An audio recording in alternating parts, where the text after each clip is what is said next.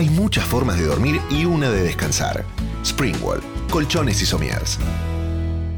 Maggie, ¿qué es el descanso? Para mí el descanso es fundamental eh, porque yo duermo muy poco, toda mi vida fue igual. Bueno, pues cuando sos madre dormís menos. Pero yo tengo un promedio de horas de 5 a 6, más, mm, más 5 que 6. En ese lapso me gusta descansar y descanso realmente cansada en serio. Entonces, eh, no me levantes en ese, en ese momento. Obviamente, muchas veces por los chicos no pasa. Pero la verdad es que a ese periodo le doy súper importancia. Y descanso a full, ¿eh? Y por ahí si después en el, día tengo algún momentito que, que, viste, la siestita, que decís, me puedo tirar, y intento hacerlo. Para mí mis siestitas son con 20 minutos estoy perfecta. ¿Viste? Es como que a veces, es más, a veces me he dormido 5 o 10 minutos que soñás y te dicen, ¿cómo te dormís? ¿Cómo de, eh, te juro que es descanso en serio. ¿Cómo es tu gen competitivo? Nacés y te formás también de alguna manera competitivo, ¿no? Porque hay un montón de, deportistas que, eh, que tal vez están en el, en el deporte, no un alto rendimiento, porque por ahí no les gusta competir, por ahí no tienen eso de, competencia, eh, no, no lo disfrutan. Y para mí la competencia es disfrutarlo. Yo siempre que hice algún deporte, siempre quise competir, porque me parece que es la mejor manera para medirse uno mismo, a ver dónde está parado. Eh, así, esa es mi filosofía. ¿Cuál es la clave para mantenerse en el alto rendimiento? Cachito Vigil siempre nos decía algo que era muy importante, y era que no es que tenés que mantenerte, vos tenés que seguir creciendo. Y siempre nos quedó eso. Eh, es llegar, mantenerse y seguir creciendo. Porque si no, uno se mantiene y cuando vos te mantenés, siempre va a haber uno que te va a pasar. Eh, vos tenés que intentar crecer. Después estará o no tu techo, seguirás o no, pero inténtalo. Eh, a ver, cuando fuimos, no sé, te voy a poner ejemplos, cuando sos campeona del mundo, te dicen, ¿y ahora qué te motiva? y me motiva el próximo torneo volver a ganarlo, porque encima sos campeona y al campeón le quieren ganar todos. Y cuando no eras campeona querías ser campeón del mundo. Y cuando llegaste, ¿y qué querés? Y quiero volver a ser campeona. Y, la próxima, y quiero, yo quería ganar todo. Todo, todo, eh, subirte arriba del podio, pero no en el tercero. Quería subirte al primero. Después te podías quedar abajo, pero vos entrenabas siempre para, para ganar. Y eso creo que fue una mentalidad que, que tuvo este equipo y que a cada una en lo personal teníamos esa mentalidad, porque como equipo la teníamos y después vos en lo personal querías ser la mejor voz, pero no para salir en el diario y que todo el mundo te aplauda, sino porque vos querías ser la mejor para darle lo mejor al equipo. Si vos eras la mejor, la que estaba compitiendo a la par tuya también quería ser la mejor. Y después el entrenador decía, bueno, ¿y a quién pongo? Si están las 12 en un nivel alto, buenísimo para el equipo. Eh, lo entendíamos y lo teníamos muy claro a eso. Y cuando vos lo tenés tan claro, a vos te decía no existe la envidia, eso no, existía la competencia, la competencia sana, porque te tocaba entrar a vos y no querías que te saque nadie. Y si entraba tu compañera y la aplaudías porque decías, bueno, buenísimo que está ella, pero yo te digo, voy a hacer lo mejor porque después quiero entrar yo. Eh, y me parece que eso genera que siempre uno nivele para arriba. ¿Qué hábitos tenías de descanso y de cuidado personal? Si bien éramos amateurs, éramos muy profesionales en ese sentido pero porque sabíamos que cuanto mejor estabas, más rendías. Qué sé yo, yo creo que también son camadas, ¿no? Camadas que nos, me tocó estar dentro de una camada donde eh, si vos tenés gente muy exigente al lado, a vos te tornan exigente y viceversa. Y la verdad es que le dábamos mucha importancia al tema alimentación. Bueno, de hecho yo soy nutricionista, yo siempre toda mi vida quise ser veterinaria, después no estudié veterinaria y terminé estudiando nutrición justamente por el deporte.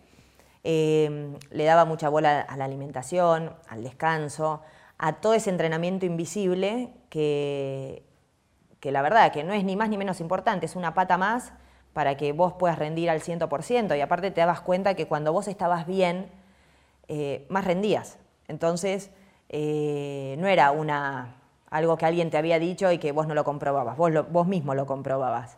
Entonces, eh, cuando uno lo comprueba y, le, y ves que te hace efecto, decís, ¿por qué no lo voy a hacer?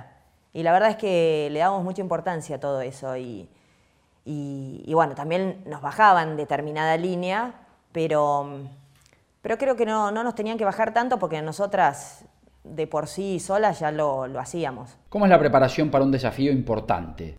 no todos tenemos el, mismo periodo ni tiempo de concentración, ni lo mismo, sí, los mismos objetivos. Y eso me parece que, lo bueno de un equipo es cuando, eh, cuando vos hablas de los valores y todas esas cosas, por ejemplo, el respeto es parte de eso, es, saber lo que, lo que le pasa a la otra para, para vos también eh, no, no, de alguna manera, no molestar en sus, en sus tiempos, porque en definitiva vos lo que querés es que todas cuando entremos, entremos de la mejor manera. Eh, y bueno, y a mí, te repito, en lo personal, yo disfrutaba mucho la previa y, sabía que tenía un chip que podía estar haciendo, no sé, mira, o sea, obviamente yo visualizaba mucho el día anterior, el partido y todas esas cosas. Y el día del partido ya es como que venía con, con todo, ¿viste? Cuando es como que estudias y ya así, ya voy tranquila. Entonces ahí podía estar pensando otra cosa, pero el momento que ya entraba al partido ya sabía todo. Ya sabías lo que tenés que hacer, eh, dónde podés pasar la pelota, dónde no. Después, bueno, están esos días que decís, me sale bien, no me sale, el espacio lo veo más grande, más chico, porque te pasa, ¿viste? Pues son días que tenés mejor y días que no, no estás bien. Eh, más o menos fino, pero como que eh, todo lo que era la información la tenía. ¿Cuál es la relación entre talento y entrenamiento? Mira, yo creo que el talento se entrena. Obviamente vos tenés el jugador talentoso que nace con ese talento. Caso de Lucha Aymar, caso de Maradona, caso de Messi. Y esos jugadores que decís, por más de que entrene años, no voy a ser esa categoría de jugadores. Eh, pero bueno, me parece que, te repito, nacés y lo entrenás. Eh, hay mucha gente, que, muchos deportistas que tienen talento y no lo entrenan o no tienen cabeza tampoco, entonces no llegan. Y el talento está, y conozco un montón. Em, y después está el resto de los jugadores, la mayoría de los mortales, que tenés un talento distinto a otros, no ese talento sobrenatural, eh, pero lo tenés que entrenar, porque si no te quedas en el camino. Yo te pongo el caso de Lucha Aymar, que conviví con ella. Lucha era una jugadora súper talentosa, pero entrenó más que el resto para ser quien es. O sea, Lucha era una jugadora que vivía en Rosario, que venía en, micro, se quedaba a dormir en el cenar, no en las mejores condiciones en ese momento, eh, comía, se eh, vivía en el cenar, que vos decís, hoy por ahí es medio impensado porque decís esos jugadores por ahí necesitan, no sé, el hotel, viste otras cosas. Ella vivía ahí y se volvía el viernes y jugaba en su club. Y se, o sea, todo lo que hizo fue a, puro, a ver, a base de puro esfuerzo obviamente con el talento que traía, pero lo, trabajó. Lo trabajó y, se ha chocado con 500 paredes, le dijeron esto no, esto no, esto no, anda por este camino. Y, te pongo ese ejemplo, porque es un ejemplo claro de alguien que venía, que yo la vi, o sea, yo soy más grande que Lucha, o sea, yo la miré un día y dije, che, juega bien esta chica. No tenías que ser Einstein también para darte cuenta que juega bien. Ahora, de ahí a lo que fue, eh, parte de la cuna y parte porque ella se lo propuso. ¿Cómo fue el día después de tu carrera como, como jugadora de hockey? Eh, la realidad es que yo, o sea, me retiré de la selección porque es lo que te lleva más tiempo. Después uno, sabes que después de la selección tenés que tener otra filosofía de vida porque eh, la selección es una filosofía de vida, quieras o no. Es como que es toda tu vida dependiendo de tus horarios en base a los entrenamientos. Y después cambiás ya es como que no te levantás porque tenés que entrenar, te levantás porque, qué sé yo, porque tenés que levantar y decís, ¿y ahora qué hago? Al principio te cuesta, porque es como, te metes un montón de actividades porque decís, si no tenía actividades, digo, ¿qué hago? ¿Viste? No era fácil, pero bueno, por suerte me metí muchas actividades y por suerte uno se fue preparando para ese día post. Em, y bueno, obviamente tenía que trabajar, tenía que hacer otras cosas.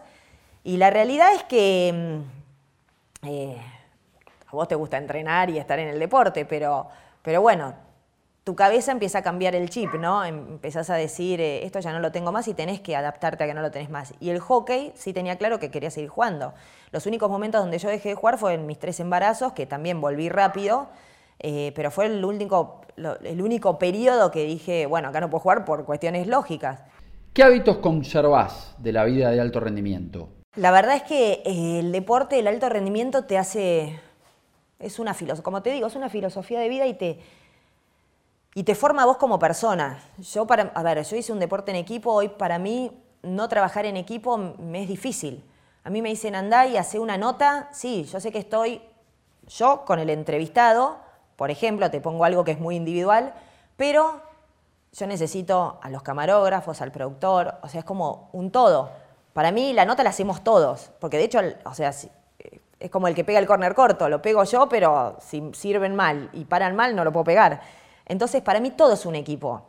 Eh, mi vida es un equipo, tu familia es un equipo, tus amigas son un equipo, tu trabajo es un equipo, todo para mí funciona de esa manera. Eh, y en lo personal, vos te preparás al 100% porque querés ir a tu trabajo y dar lo mejor. Yo soy nutricionista, empecé a laburar en el periodismo, me doy cuenta que me encanta la nutrición, pero mi pasión son los deportes. ¿Cuál es la importancia del descanso y de la nutrición?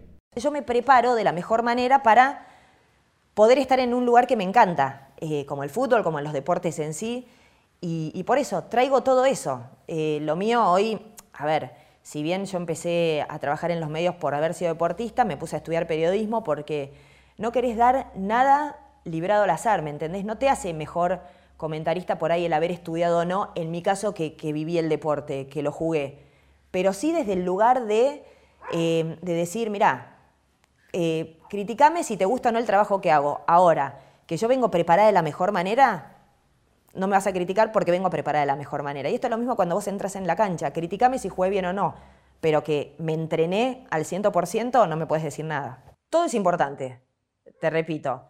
Eh, si, si yo tengo que ir a analizar un partido de fútbol y no lo vi, y no voy a hacer mi trabajo al 100%. Ahora, si voy mal dormida, eh, si no me alimenté bien, si no hice las cosas como corresponden, y tampoco voy a estar al 100 para ir a ver un partido y poder analizarlo. ¿Me entendés? Entonces digo, todo es un todo. Yo creo que vos para ir a hacer las cosas no necesitas solamente de decir, quiero hacer una dieta y tengo que comer menos. No, y si no le metes actividad física, y no va a ser lo mismo. Entonces por eso digo, todo necesitas de todo. Después depende cada uno lo que quiera hacer. Yo siempre digo que todas las patas, cuando vos hablas del deporte, vos hablas de lo técnico, de lo táctico, de lo físico, de lo mental, y tenés que hablar de la hidratación, de la alimentación y el descanso. Son siete pilares que vos decís, si alguno es más importante que otro. No, todos son importantes, porque si vos alguno lo dejás, no vas a estar al 100%. ¿Cambió para vos la manera de competir? Yo hoy no soy más profesional que antes, porque yo sé lo, profesional que era antes, nada más que no tenía los recursos. El profesionalismo estaba y creo que hasta por ahí vos podés decir, ah, antes eras mucho más profesional, pues no tenías esto. Era lo que había. Entonces yo no comparo, yo digo, era el momento que estábamos. Yo no teníamos redes sociales, eh, surgen las leonas y no lo pusimos en un Twitter, porque no había. Eh, creo que por ahí si hubiera habido, yo no sé si hubiera surgido de la misma manera. ¿Me entendés? Eran otros momentos, otras épocas. Entonces vos te tenés que adaptar a eso. Eh, sí te puedo decir que la competencia es la misma, es la misma con la misma que se encaraba, con la misma pasión, con la misma energía, con los mismos valores los valores no modifican. Antes no eras más respetuoso que ahora. El respeto, si antes no era respetuoso, hoy tampoco. Eso no modifica. Sí cambia, eh, como te digo, los recursos que vos puedas llegar a utilizar para, para poder em, ser un profesional eh, distinto, ni mejor ni peor, sino que distinto. ¿Qué es para vos un buen líder? Lo que a mí me parece, después cada uno tendrá su forma de ver las cosas, pero yo creo que es aquel por lo menos la experiencia que a, mí me tocó vivir también, ¿no? Es aquel que sabe eh, que todos en un equipo se sientan parte importante, con distintos roles. Yo siempre digo que los roles dentro de un grupo no son ni mejores ni peores, son distintos.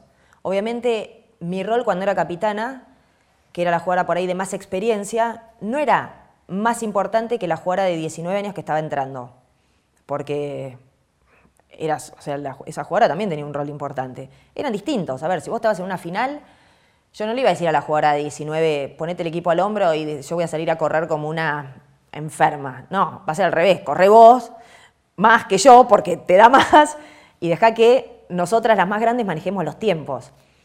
Eso me parece que es la función que, tiene que tener un líder, saber eh, delegar eh, funciones a todo el grupo, sabiendo que hay un montón de gente que hace las cosas mucho mejor que uno y que las va a hacer, eh, y que aparte no solamente las hace mejor, sino que también les das ese, esa función de, importancia para que se sientan gran parte de, un grupo. Eh, no importa el rol que tenga, cada uno tiene un rol súper importante y si vos lo cumplís a rajatabla, el equipo va a funcionar como equipo. Y para mí la función del capitán es esa, sacar lo mejor de cada uno del equipo para que cumplan a full sus roles. Y te repito, ni más ni menos importantes, sino que distintos. Eso es lo que a mí me parece que es un buen líder.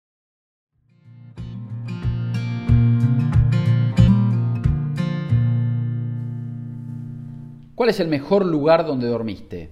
Donde más descanso es en la playa.